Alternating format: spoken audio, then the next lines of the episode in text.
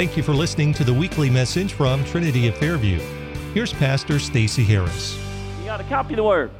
Open up to the book of Second Corinthians, chapter 12. 2 Corinthians, chapter 12. I'm going to read just a handful of verses, verse 7, 8, 9, and 10 in your hearing. Probably a very familiar passage to you, a very famous passage for certain. Today we're going to see what the Lord might teach us as we walk through it together.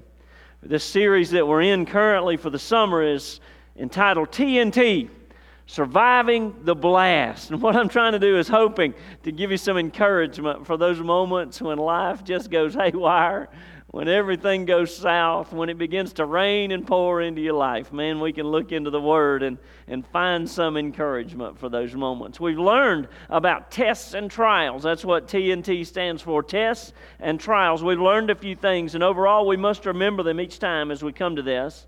We remember that they're promised to us. Trials and tests are not something that we might encounter along the way. Trials and tests are things that we're certain to encounter along the way. We've learned also that they're prolific. It's not that we're just going to face one big life test.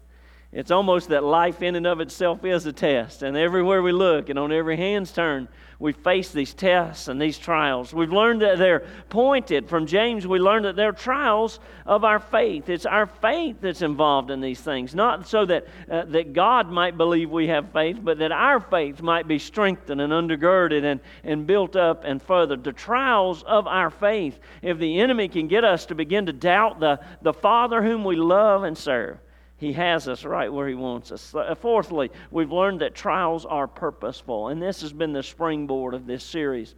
And now, God does not cause them all, but beloved, He surely uses them all for a reason to produce in our lives a, a certain result, to get us to a certain place. It helps to know that there's something ahead. It helps to know that there's a purpose in what I'm encountering and why things are happening in my life. I wrote this down. I want you to remember that no test or no trial is wasted time in the life of one of his children. So, Pastor, what are some of these reasons? What are some of these results? Well, I've told you what I'm not going to do, and that is I'm not going to try to explain every eventuality in your life and everything that's going on to the nth degree because I just do not possess the wisdom and the understanding to do that. But what we are trying to do is look into the Word of God, glean from it some of the things it teaches us that God uses purposefully these testings and trials in our lives. We've seen already, number one, that God uses trials and tests to direct us to that place of ministry. God uses trials and tests in our life to direct us to that place He has for us to go, our divine destiny, if you will. He uses pressure to direct us every day, every circumstance to, to move us one direction or the other. We learn from the life of Joseph, he said in that monumental statement to his brother, brothers, what you meant for evil, what you thought for evil against me, God meant it for good. He had it in his mind to, to save my life and to save your life, and yea, to save the lives of countless many through the things that occurred in my life. And we learn that God uses these trials and tests to direct us to a place, a place of His divine appointment. Secondly, and today, we're going to look a little bit into the life of, of the great apostle Paul, the apostle to the Gentiles, and we're going to uh, maybe uh, entertain this statement for a few moments. God also uses trials and tests, and I put it this way, to make us depend upon His grace. One of the purposes of trials and tests in your life is to make you come to a place to utterly depend upon the grace of an almighty God. Let's read this text together. 2 Corinthians chapter 12, beginning at verse 7. Here's Paul. He says, "Unless I should be exalted above measure through the abundance of the revelations that I've received, there was given to me a thorn in the flesh." The messenger of Satan to buffet me, and he says again, lest I should be exalted above measure. Verse 8 For this thing I besought the Lord thrice. Three times I asked the Lord that it might depart from me. And verse 9, here's our, our focus for today. And he said unto me, The Lord said unto me, Son, my grace is sufficient for thee, for my strength is made perfect in weakness. Most gladly, therefore, will I rather glory in my infirmities, that the power of Christ may rest upon me. Verse 10 Therefore, I take pleasure, what a statement, in infirmities, in reproaches, in necessities, in persecutions, in distress. Now, here's a key for Christ's sake. When I am weak, he says, then I am strong. I have learned in my life there are some dangerous statements that you can make.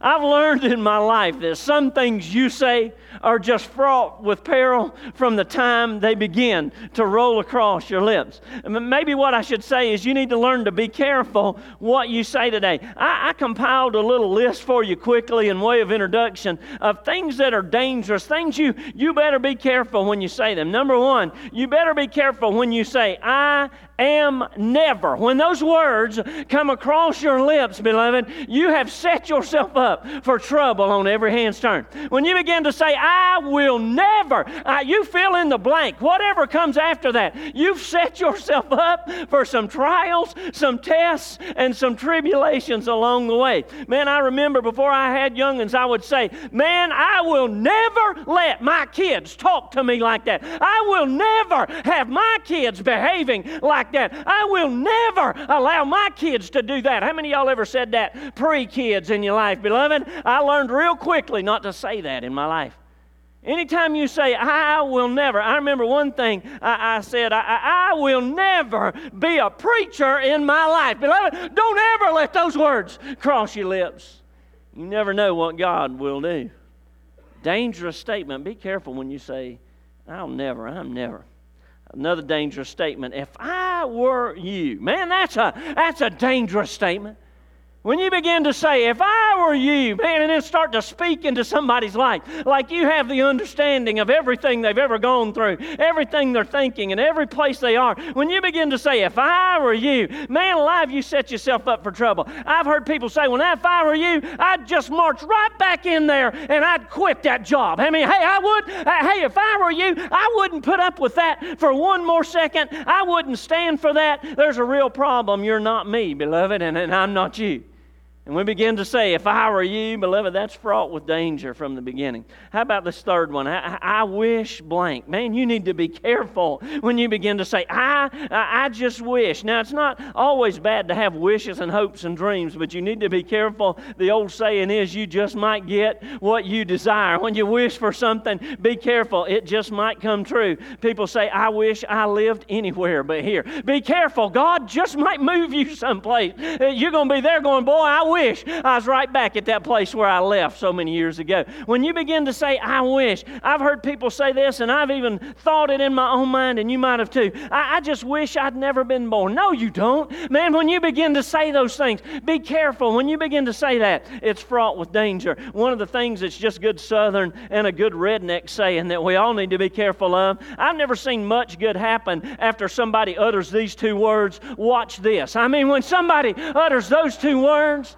Beloved, they have set themselves up for problems. I remember one time I was on the front deck of our A frame and I said to somebody, Hey, watch this, as I was standing on the top rail and jumped off of it to the bottom. I was young and inventive. I remember saying, Hey, watch this. I wish I'd never said that ever. I wish I could go back to that day and put those words right back in my mouth. You set yourself up for trouble when you say, Hey, watch this. Another thing is, whenever I feel like it, I will blank. Man, whenever I feel like it, man, when it's good for me, whenever I feel like it. I told my parents one time, they asked me my ETA when I was going to be home that evening. I thought I would try the boundaries a little bit, and I told them, I said, Well, you know what? I think I'll just be home whenever I feel like it. I, I told them that. How many of y'all think that went over good? I told my mother, I said, Hey, you'll know I'm home when you look out the window and you see my car in the driveway. I would never suggest that you say that to your mom or dad. It doesn't come out very good. And man, when we begin to do things just whenever I feel like it, tell your boss that you're reporting to work whenever you feel like it and see how that goes over.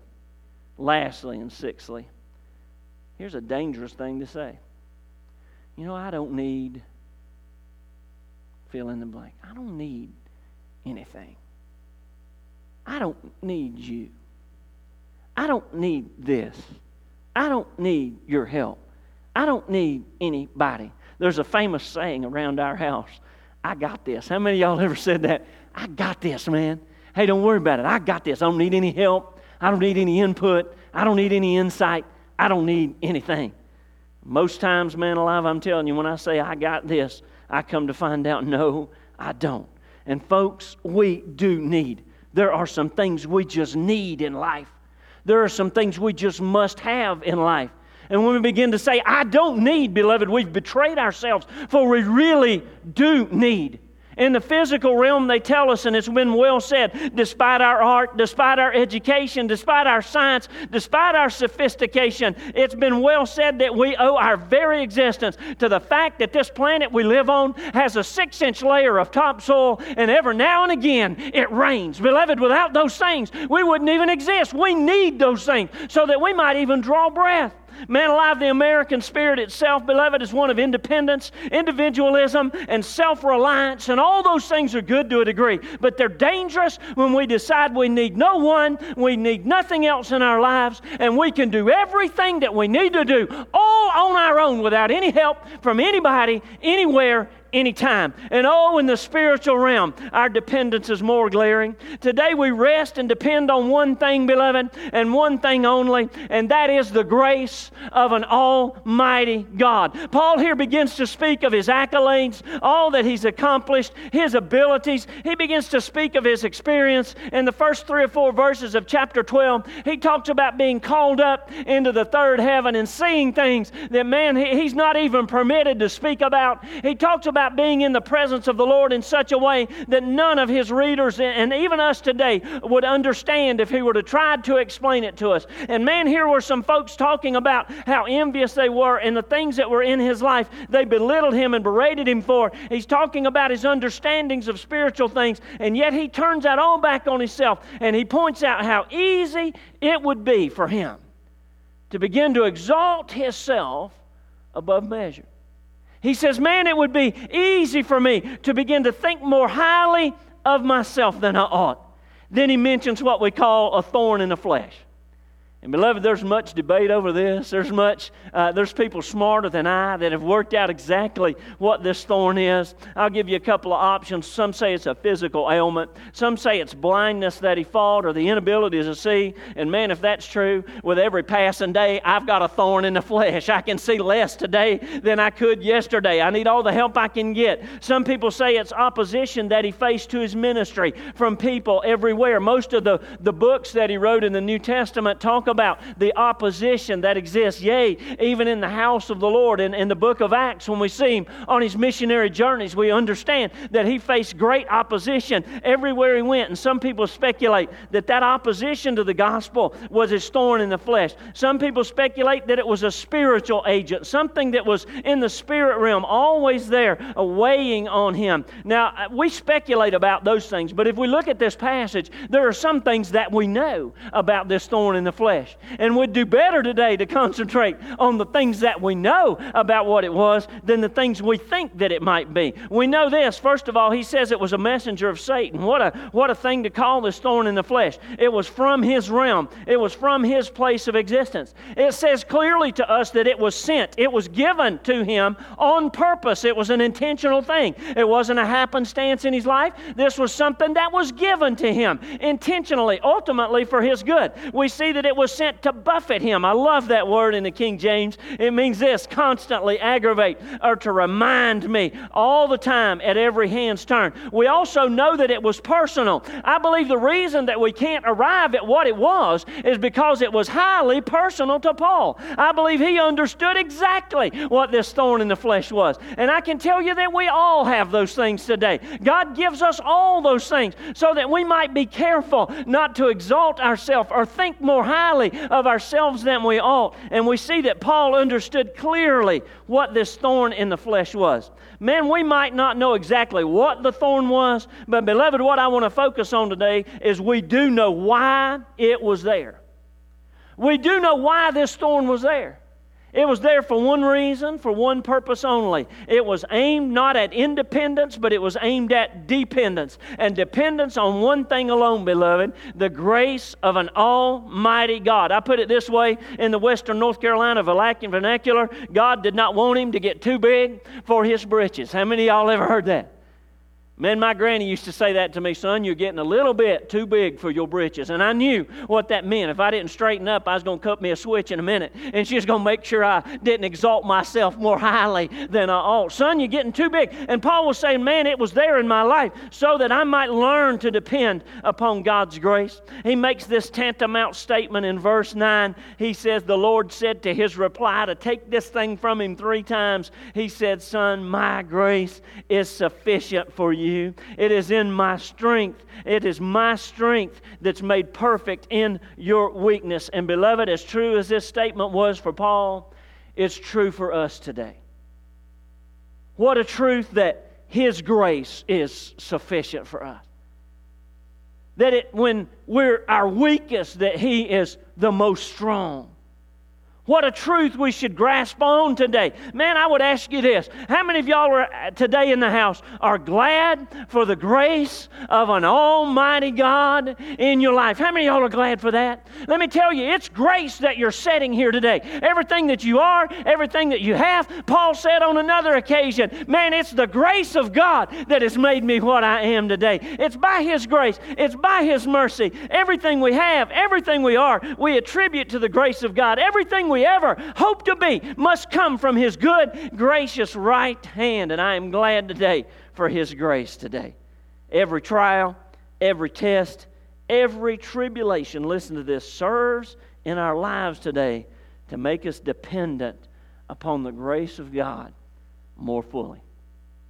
I want to examine here with you today four thoughts about this grace, just from this short verse, verse 9 particularly, and a little verse 10. Four thoughts about this grace on which we completely depend today. Number one, I want you to see the source of grace on which we depend.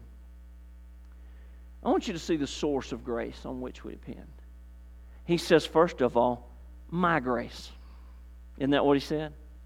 He said, My grace is sufficient for you. It's my grace that I'm talking about. It's not your grace. it's not his grace or hers grace. It's not the church's grace, man. It's the, it's the grace of God on which we depend today. Man, when I was in high school, I, I remember in the 11th grade, I, I caught senioritis before I was ever a senior, man. I was, I was done with it, beloved. I could have walked on out and got me a job. I was smarter than everybody there and, and knew what was going on in life. I didn't need no education, man. I, I was tired of wasting time in school.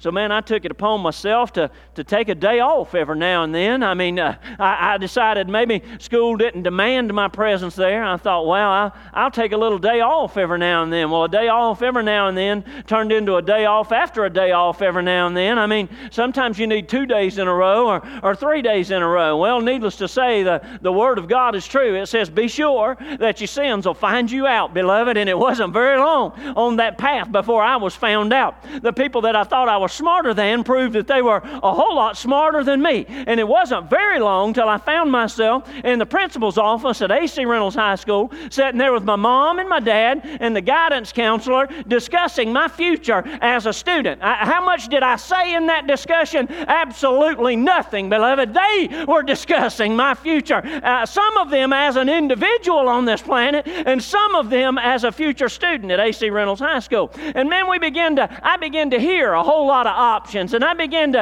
uh, hear a whole lot of things. And as they, they went along, I, I began to realize this fact that, that my fate was no longer in my hands. My fate was squarely in their hands in this moment. And then I began to examine who's in the room. I thought, well, my mom and dad, they might be mad at me right now, but they love me, and they're certainly not going to kill me. They may ground me for the next 30 years. I don't know, uh, but they won't kill me. I, will be all right, and they'll still love me. I thought about the principal. I thought, thought, man, he's got bigger fish to fry than this little kid. It'll be all right. And the more I began to eliminate people, it became very clear to me that my hands, my fate rested in the hands of an 11th grade English teacher. And I'm going to tell you, this little English teacher's reputation wasn't very good. And my experience in her classroom had borne that out. Beloved, she was uh, uh, committed to her call to teach us English and to teach it in the very best way possible. We had vocabulary test after vocabulary test. She was committed to the procedure and, man, to the letter of the law. She didn't let you by with anything, beloved. You say, What are you saying? Well, let me just explain it to you. She was mean. How many of y'all ever had just a, a mean teacher in your life? That's what she was. And I thought, holy smoke, Stace, what have you done? You've placed your entire future in the hands of a mean old 11th grade English teacher. I sat in that seat, thought, man, she's got the axe in her hand. She's been waiting for this day. They're going to ask her what she thinks. And beloved, she's going to kill me right here in this principal's office. Man, I prayed. I began to pray like I never had. God, if you give me one chance, I'll make good on it. Man, what I thought was true was true. Inevitably, they all had an opinion, but they looked at her and they said, Ma'am, what do you want to do? He's your student, he's in your classroom. And there was a few moments of silence for drama, I'm sure, on her behalf. She didn't say what I thought she'd say. She said, You know what? I'll work with him. You know what? I'll help him. I'll do all I can to help him make up all that he can in the realm of possibility. Now, he's going to have to do it. But I'm more than willing to open the door and give him an opportunity to walk through it. You see, the grace I needed in that moment was not from my mom and it wasn't from my dad. It wasn't even from the high school principal. The grace that I needed in that moment came from one person and one person alone that 11th grade English teacher. And I'm going to tell you the grace that we need in our lives today.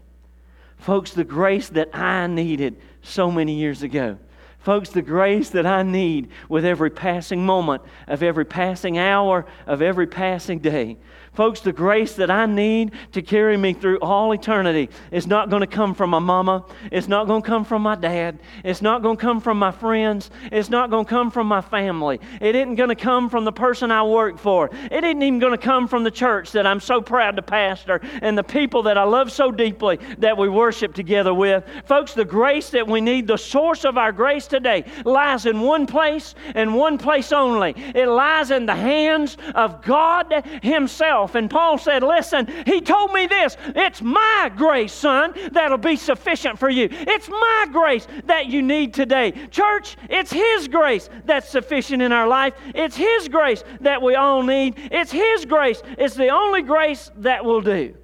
The source of our grace, the grace that we depend on today, is God Himself. I love the old hymn, don't you? Grace, grace. And then it says what? God's grace. Grace that is greater than all of our sin. Today, when you feel a little independent, man, there's going to trial come along in your life. When you feel like you've got it, there's going to be a test that comes along in your life. And you're going to find yourself sitting in the same room you've sat in many times before, saying, Father, I depend completely on your grace and your grace alone in this moment. Second thought that I want you to look at. Not only the source of the grace on which we depend, I want you to see the sufficiency of the grace on which we depend. He says, Now my grace is sufficient. I love that word. He says, My grace is sufficient. You know what the word sufficient means? It means absolutely enough.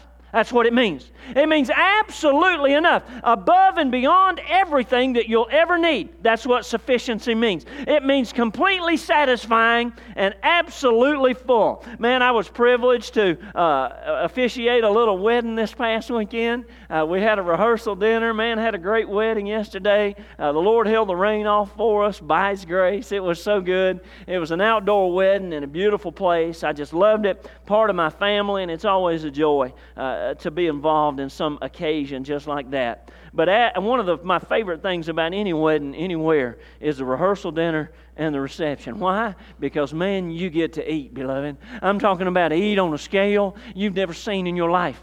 We went into the rehearsal dinner that Friday night. The, the guy that had cooked, the chef, stood up and he began to describe for us the menu that he had laid back. He said, Man, I usually order pork chops that are three or four ounces a piece. And he said, I made a mistake this time, or they made a mistake pulling at one of the boxes, one of the two to send to me at the meat house. He said, They didn't send me three or four ounce pork chops. He said, They sent me three quarter inch thick pork chops. How many of y'all can say, Glory to God, His grace abounds on every hand? I was back there worshiping and thanking Him for that mistake of grace that was coming to my behalf in just a few minutes. Man, he began to uh, tell how he cooked those things. He said, Man, I cooked them for hours. I've got them basting in a brown onion gravy. Alongside them, I've even got pot roast. If that's not enough for you, I've got mashed potatoes. I've got yeast rolls. Then he said, I got salad. Didn't even hear that. I mean, y'all, hey, I didn't even hear him say he had salad. I got all the sweet iced tea you want. He said, Man, we got cheesecake.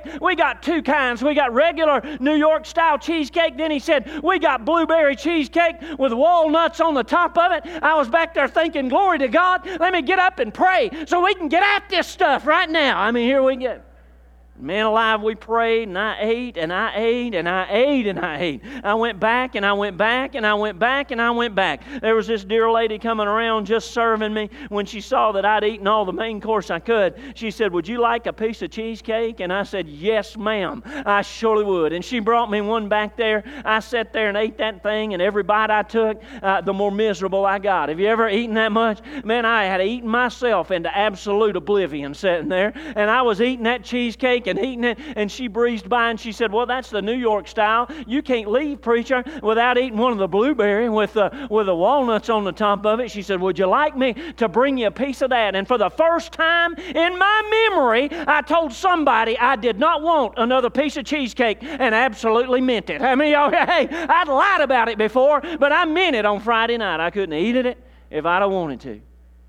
Man, I was full. I was over full. I was beyond satisfied. Everything that I had eaten was more than sufficient to satisfy that hunger and even that wanting desire, and yes, that, that sin even of gluttony that I was practicing in those moments. Lord, man, I'm telling you, such is the grace of God in your life. It doesn't matter what your hunger is, it doesn't matter what your level of need is. Today, you might be saying, Pastor, you don't understand. You don't understand the depth and the height and the breadth of the trials that I'm facing in these moments. You don't understand what's going on in my mind and in my spirit and in this physical world that I face every day. You have no idea the depth of it. Well, I'm telling you, you're right. I don't understand. But there is one in heaven who does understand, and he has enough grace in his storehouse to meet your need, pressed down, shaken together, and overflowing. He said, Son, my grace will be sufficient for you in these moments of trials, in these moments of testing, when you begin to think more highly of yourself than you ought. Be sure that my grace is enough. I wrote this down. His grace will never disappoint us, His grace will never come up short in our lives. His grace will never need an assist from anything else. His grace will never leave you wanting, His grace will never leave you unfilled. His grace is sufficient for you today, my friends. I want you to note that it's grace that you need in sufficiency and not legalism. It's grace that you need and not physical stamina. It's grace that you need today and not education. It's grace and not spiritual giftedness, it's grace. And not material possessions, it's grace. And not a good standing in the church and community. Listen, it's His grace that'll always be sufficient for the need of every hour in your life. Man, we depend upon this grace of God. I think of the praise song that I love so much, Matt Maher. He sings what? Your grace is enough. And that's what the Lord was saying to Paul, and that's what he's saying to you today. My grace, son. My, my grace, daughter. I, I don't care what you're going through. My grace is going to be sufficient to meet the need of the hour in your life. Thirdly, and I'm hurrying. Not only the source and the sufficiency of this grace we depend upon, I want you to see the shining of this grace on which we depend. His grace shines brightest the word tells us, against the backdrop of our weakness and struggle. He says in the latter part of his statement, he says, My grace is sufficient for you. That would have been a bold statement, but he began, he went on to say, uh, Hey, listen, my strength is made perfect. That means complete. That means in every aspect fulfilled. And it means this it, it shines and shows up the most against the backdrop of, of your weakness in your life. And this grace that we depend upon, beloved, shines its brightest in that moment of trial and weakness. Here's the central proposition of this little point it says this it is in that place of our inadequacy, beloved, It's in that place of the test and trial. It's in that place where we've been pressed perhaps beyond the end of ourselves that the power of His grace in our lives shines the brightest. Man, He is using those tests and those trials. He's using those things in your life today so that His grace might show up brilliantly in and through you. I stood just in the last two days with five different people, five different families, all in different circumstances, ranging from the loss of a loved one to the, to the press of a wedding and giving away a daughter. And in each case, man, the grace of God was shining. I approached one person uh, last night after the wedding. I, I asked one of my relatives, I said, How did you give that daughter away?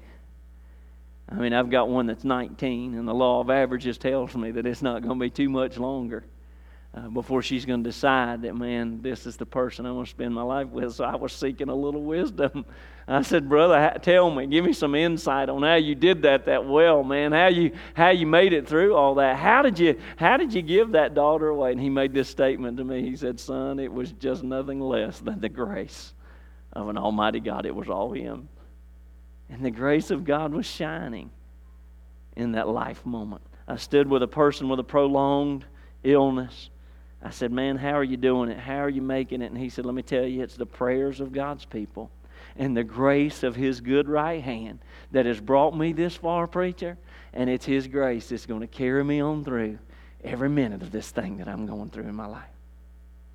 I stood also with a person facing next week, just this week, the start of chemo, first chemo treatment on Tuesday, radiation ahead as well, a big surgery behind. You'd think he'd been down, you'd think he'd have been beaten, but man, he was laughing and joking, and he said, Let me just tell you something. The grace of God, Stace, the grace of God, Pastor, has been with me on every hand's turn, and I trust him this coming week because his grace is going to be there with me, and I'm ready for whatever it is he has for me.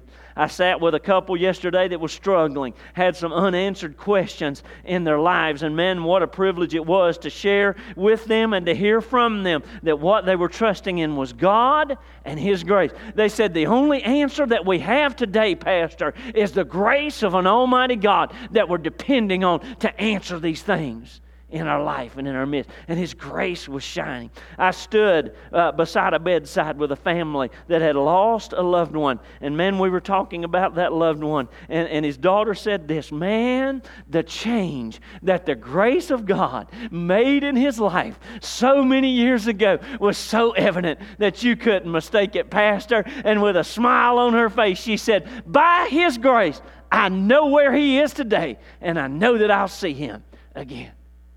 Man, it's in that moment of testing and trial that the grace of God begins to shine in your life like it never could in any other circumstance. And we depend upon that grace today. When people say to us, How are you doing it, man? How are you doing it, sister? We need to reply to them, Oh, it's only by the grace of an Almighty God that we're still standing, still moving, still joyful, and still have hope. We depend upon that shining grace of God. Fourthly, I want you to see also the sheltering grace on which we depend. I love the latter part of that verse. He begins to describe it, Paul does. He says, Most gladly, therefore, will I rather glory in my infirmities. And then he makes a powerful statement. He says, So that the power of Christ may just rest upon me. And you see, this grace of God that we depend upon gives rise to the power of God in our life that becomes a, just a sheltering cover on us. The wording there indicates that His power will rest on us. Literally, like a tent, you could translate it, over me because of His grace. I spent some time in, in upstate Ohio at the Southern Baptist Convention with my dear wife. We just had a great time as we drove up through Kentucky, the Cumberland Gap. What a beautiful place that was. And we got on through Lexington there, horse country, headed on up through Cincinnati. And I'm going to tell you, if you've ever been that way, when you come out the backside of Cincinnati, the topography changes greatly. It begins to look like what you think you'd see in Kansas and Indiana and Nebraska and out through there. It just becomes field after field after field.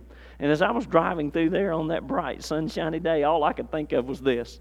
If I were a tornado, I think this is the perfect place to happen right here. I mean, that's all I can think of.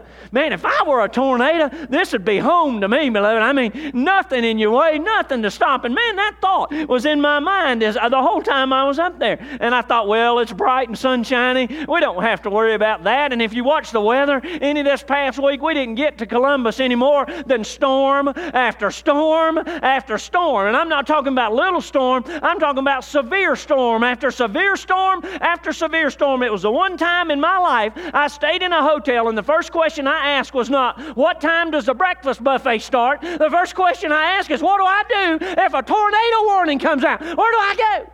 I wanted to know where the shelter was, beloved. Man, in our lives, when trials and tests are on the horizon, it's good to know where your shelter is. And Paul says, Man, I'm thankful for his grace. For what that brings about in my life is, is his great power which begins to rest on me and just like a tent and protect me from every onslaught of the enemy. How many of y'all are glad today? How many of y'all have ever experienced the sheltering grace of an almighty God in your life in a time when you were vulnerable and without it, you'd have just been done for. But there was the grace of God that dispensed the power of God in your life, and He covered you just like a tent against any, any assault on the horizon and any storm that might come your way. And man, today when we say we depend upon the grace of God, beloved, we need to understand that we depend upon that sheltering grace, gives rise to His power in my life. And I'm thankful today to depend upon such a grace as that. The source of it is God, the sufficiency of it. There's nothing that it can't meet. The shining of it. Man, people get to see the grace of God through these tests and trials and how He manifests it in my life, the sheltering of it. I'm thankful today that I depend upon such a grace as that.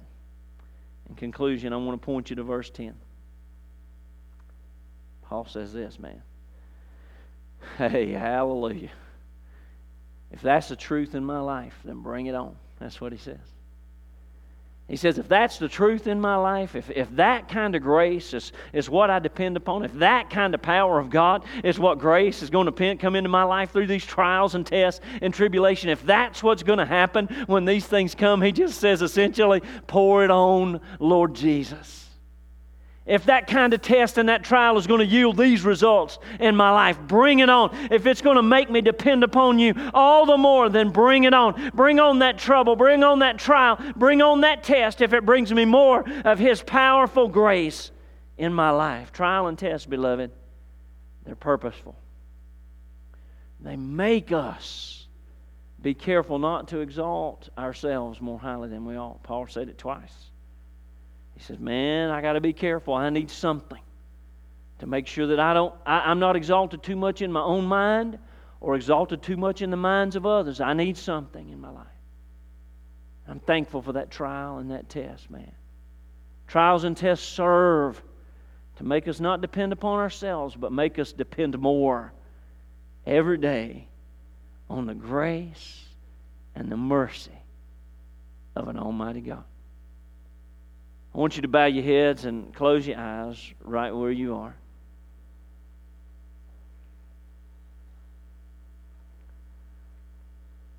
Just when you think you got a handle, let me tell you what's going to happen. There's going to come a test. Just when you say, you know what, God, I got this. I got this. Go on to somebody else that needs your help. I, I got this. Just when you say that, just when the thought crosses your mind, you rest assured that there's going to come a test, there's going to come a trial. And what you're going to say in your life is, Oh, Father, I need your grace once again. Just in this moment, would you let this be the prayer of your heart? As our instrumentalists come and just cover us with a bit of praise, would you just let this be the prayer of your heart? Father, I depend upon your grace and your grace alone today. I depend upon you, Lord. Everything else is going to be short. I depend upon your grace today. How many of y'all today have a trial, a test, something that you're facing? Stephen begins to cover us, that you say, Pastor, pray for me. I need the grace of an Almighty God in this moment. I need it. Would you pray for me to help me depend squarely and completely? I see those hands. Anybody else? Squarely and completely. Not on the church. Although the church is a great thing, let me tell you, your brothers and sisters in Christ, what a resource. Man, I can tell you in times of trial and tribulation in my life, I am so thankful for the body of Christ. But ultimately, it's the grace of God at work in and through them that we need. Not so much on my education. Let me tell you, I'm an education person. I'm hoping to start back and, and get a little more myself. I don't believe you can ever expose yourself to challenge and change and learning in your life that it doesn't help you, but you need to expose yourself to it, trusting in the grace of an Almighty God to use it in your life for His glory and for your good. How many of y'all have a trial, a test, and, and would join these hands and say, Pastor, pray for me? Pray for me, pray for me that I just trust in, in His grace and His mercy alone. Praise be unto God. That's a great prayer because He says to you today what He said to the Apostle Paul Son, daughter, my grace is sufficient. Paul said, I prayed three times He'd take it away. But He answered me, My grace is sufficient in your life. It's in that weakness that I'm going to show myself the clearest, the mightiest, and the strongest. We hope you've been blessed by today's message. If you'd like to find out more about Trinity of Fairview, visit us online at trinityoffairview.org or call 828 628 1188.